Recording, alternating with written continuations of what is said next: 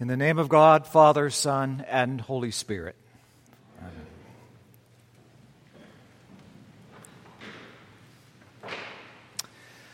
I have been ordained almost 40 years, which means I have preached a lot of Christmas Eve sermons. During that time, there have been some good ones and some bad ones, to be sure but one that I will always remember because it got me into more trouble than anything I've ever said from the pulpit. Almost 20 years ago, when I served a parish in Los Angeles, I decided that on Christmas Eve, I would retell the story of the Holy Family from a modern perspective.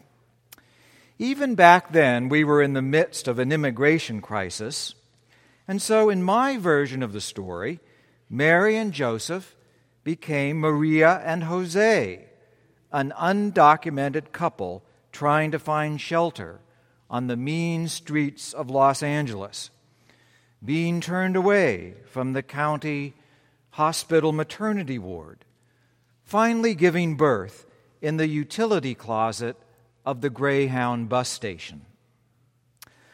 I thought it was a pretty good way of helping my congregation appreciate that God came into the world in utter and complete humility, born as an unwanted immigrant in a poor, forgotten corner of the ancient world. I thought it was a pretty good sermon. But I will never forget the fury in the eyes of one of the dowager pillars of the church who charged up to me at the door when the service was over and shouted, I hope you're proud of yourself. You've just ruined Christmas. Well, I hope you won't feel the same way. It's not my intention to spoil the party. We have all worked hard in the last few weeks trying to make sure that Christmas is a celebration We've shopped until we dropped, gained weight eating Christmas goodies, decorated the house, and awaited the coming of friends and family with anticipation. We've all looked forward to this break from the real world with all of its disappointments and pain.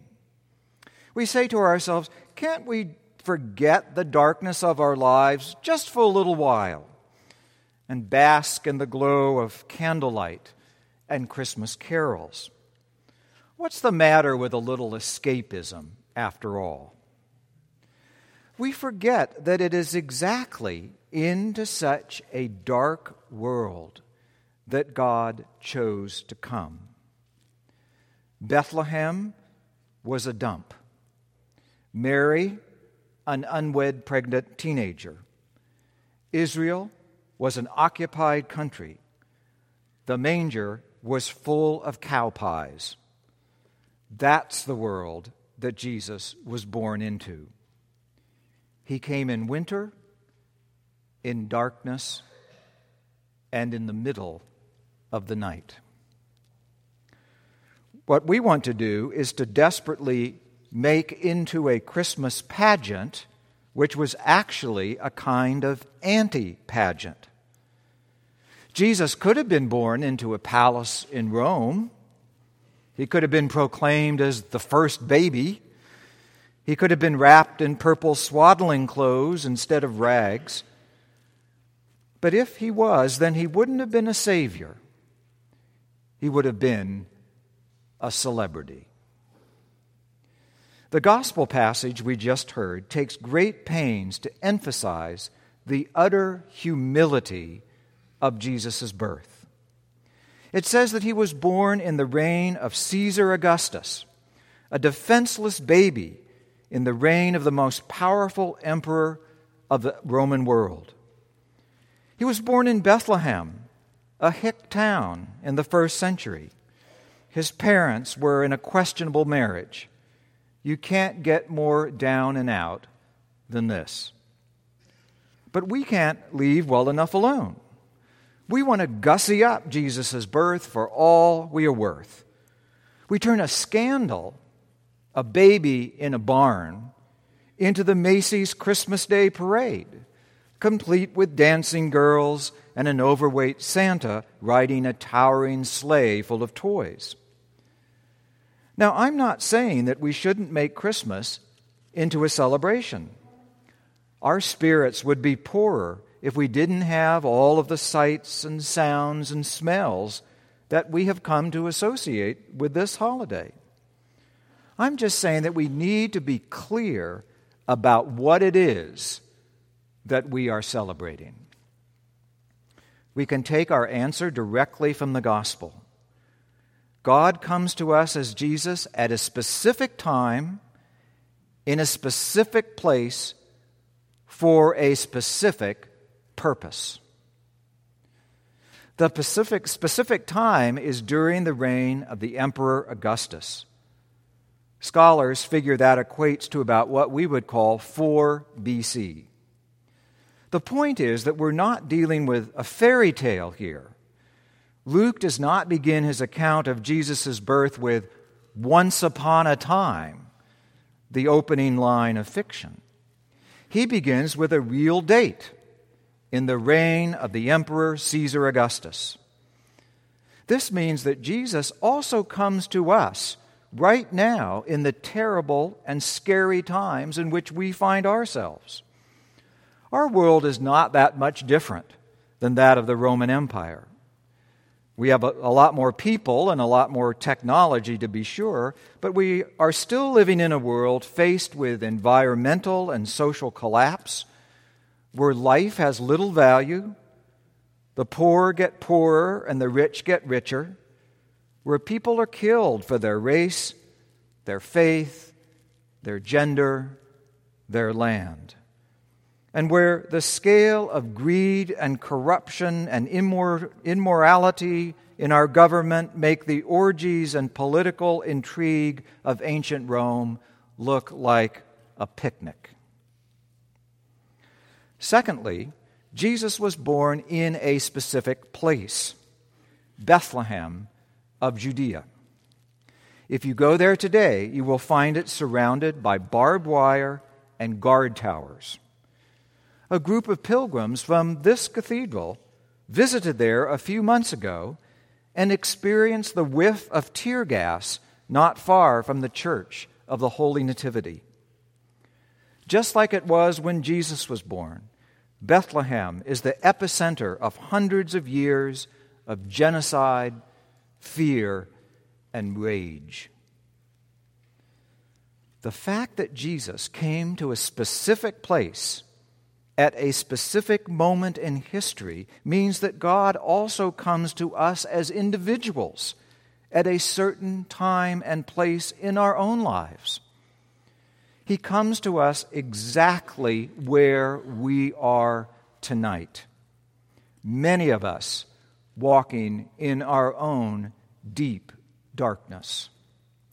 And He comes with a specific purpose our salvation. One of the things that I have learned in my long time as a priest is that nearly everyone sitting in church doesn't feel very well, physically, emotionally, or spiritually. And yet we often pretend in church that we've got it all together.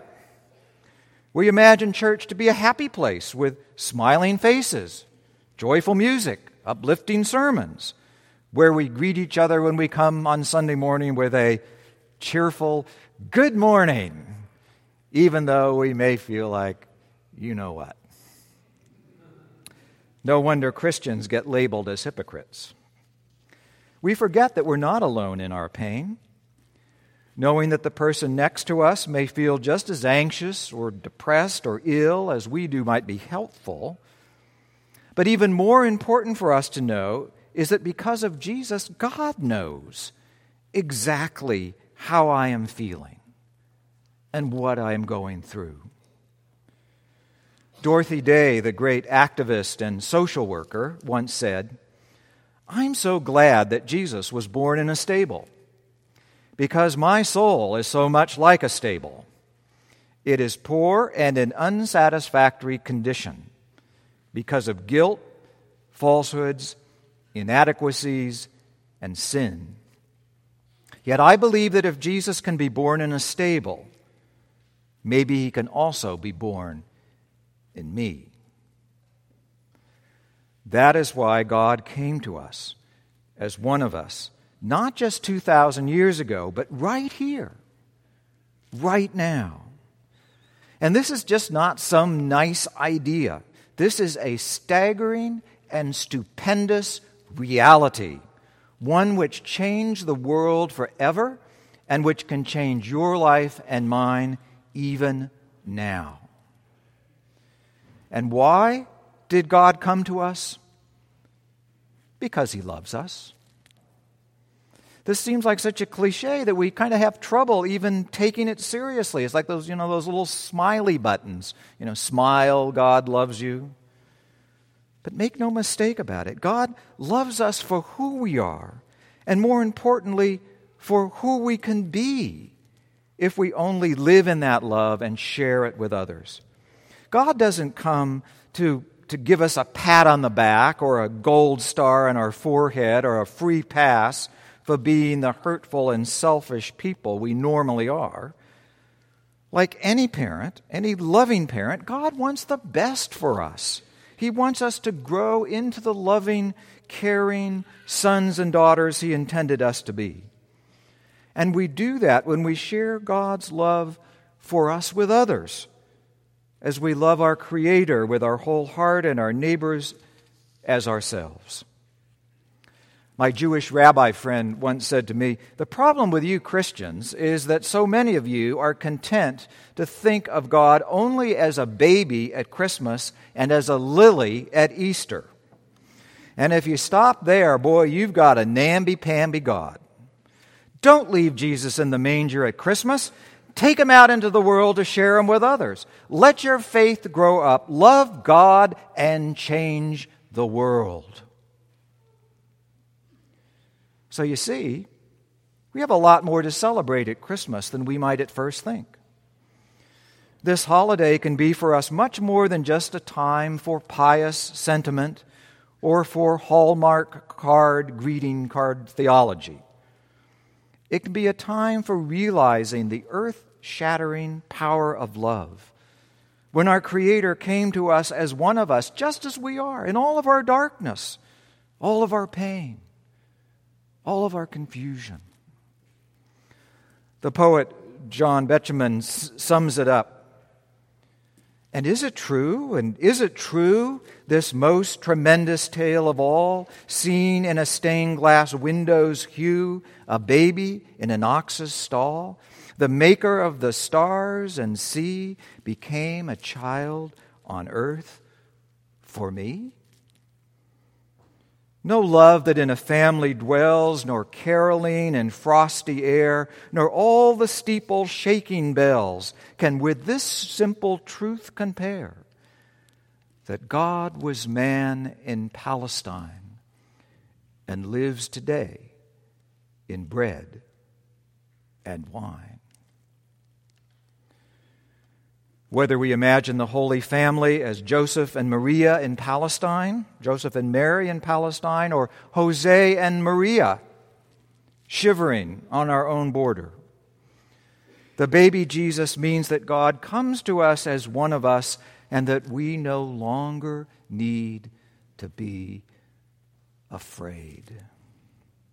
All we need to do is to love Him and to love each other. Yes, we who walk in darkness have seen a great light. We who live in a land of darkness, on us has light shined. For to us a child is born. Come, let us adore him.